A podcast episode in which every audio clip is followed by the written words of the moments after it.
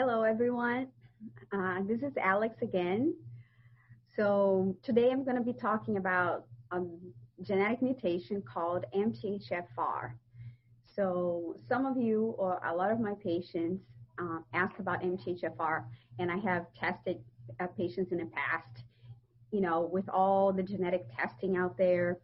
A lot of people have questions about that specific genetic mutation because it's one of those genetic mutations that have a lot to do with anxiety, depression, cardiovascular disease, and even some OBGYNs, they also test this because it can affect your ability to carry a baby a full term. So we're going to be talking about that today. So first of all, I want to answer some questions, and in order to do that, I feel like the best way to do is to actually show you in a PowerPoint presentation. That would be an easy way for us to understand this. So first of all, MTHFR, like I said, the whole name is methylene tetrahydrofolate reductase. So that's the actual name of the mutation.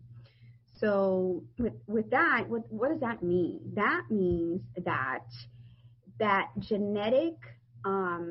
gene is involved with methylation. And that's the most important thing that we need to understand when we talk about, oh, I have the MTHFR mutation.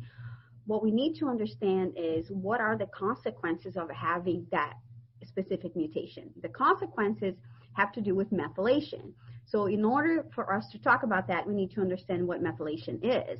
Methylation is the process of donating methyl groups to a substrate. Basically, in simple terms, your body chemistry and your liver, what will do, it will have these methyl groups that will donate to your DNA, it will donate to your body tissues in order to detoxify the body, in order to make neurotransmitters, in order to balance your hormones, improve your immune system, and help the nerve cells. So it sounds like very simple, but just having this CH3, which we call methyl groups, it's so, so important for so many functions in the cell and in our body. So the MTHFR enzyme does that. But what happens is that some people have a genetic mutation on the MTHFR gene. Therefore, when they try to perform a whole chemical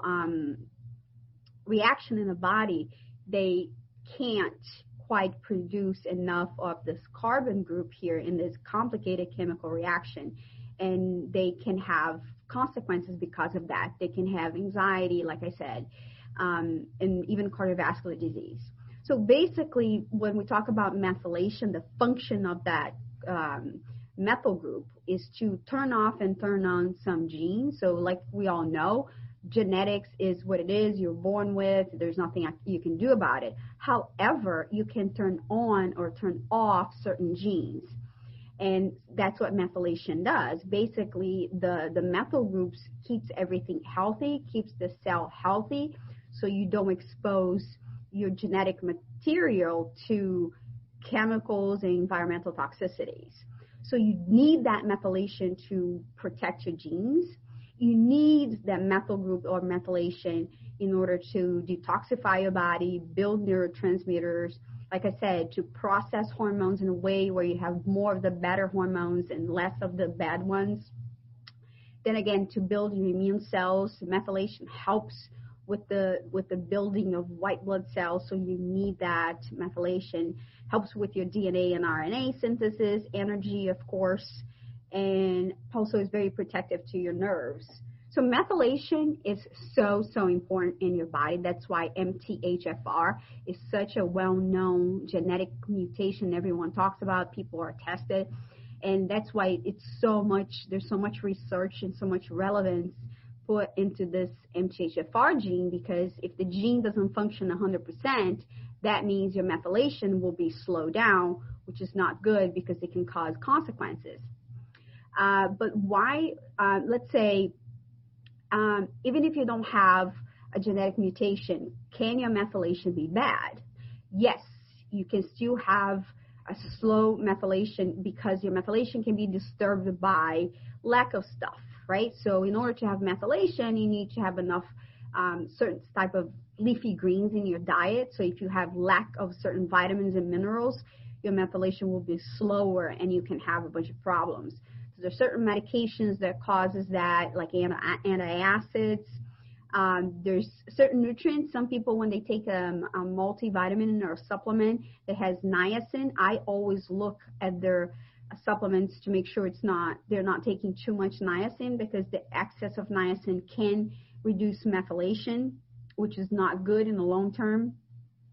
Environmental toxicity, heavy metals, chemicals. So if you're exposed to an environment full of heavy metals, your methylation will be not, it will be compromised and be not good.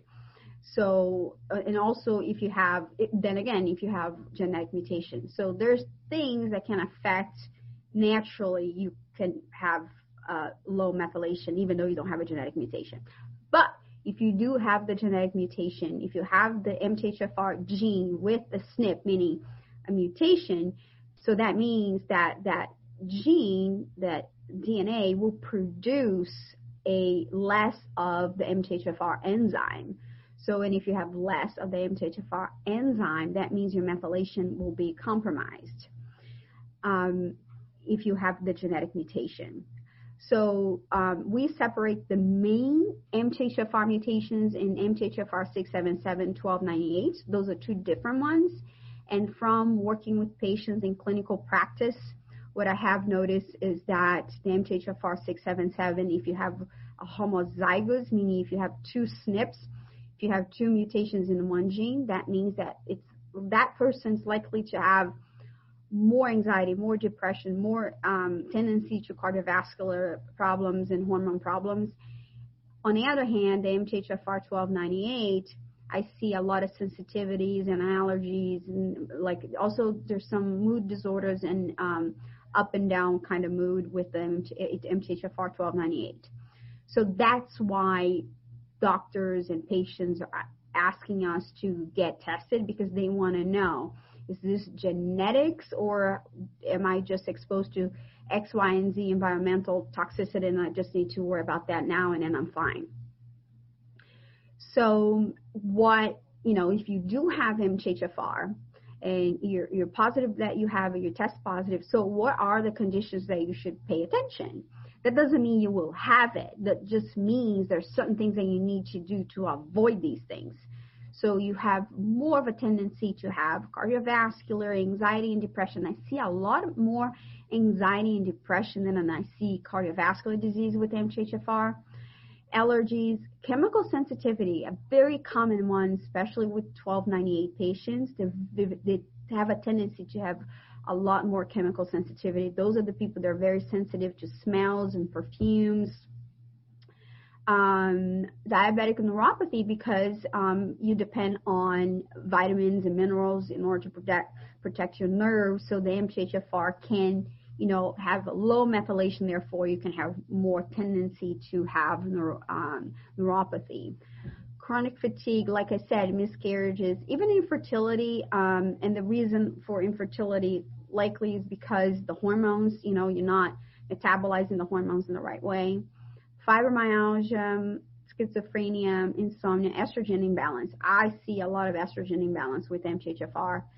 So it's interesting to know if you do have the test. It's interesting to know and be able to, you know, work knowing that you have the mutation and what you need to do about that. What I'm showing you right now is just, you know, just a simplified. It's complicated, but it's what happens, what methylation is. So you see there's circles and arrows going everywhere and basically showing that methylation involves, you know, your folate metabolism, meaning B9, or the old way to know would be the folic acid. So when you eat leafy greens, your body metabolizes that and produces, you know, what we call the folate cycle. You have the methionine cycle, which has to do with methionine, meaning the protein that you eat, and the homocysteine, the breakdown of all of that. And then from that upper portion, then you go down to this biopterin pathway, which has to do a lot of with your neurotransmitters, dopamine, serotonin, melatonin, or epinephrine. So if you already have an MTHFR problem right here, you can have some of these things compromised. And the transferase pathway, which has to do with detoxification and your liver and glutathione and things like that. So the MTHFR is just one of the enzymes, one of the DNA that we test, but you see every circle in here means a different gene that when you do a comprehensive genetic panel, we can look at every single one of them. But MTHFR is like the first one, and it's so important because it's there's so much research about that. So then let's say you test positive for MTHFR, you have that genetic mutation, now what? Now what do you do?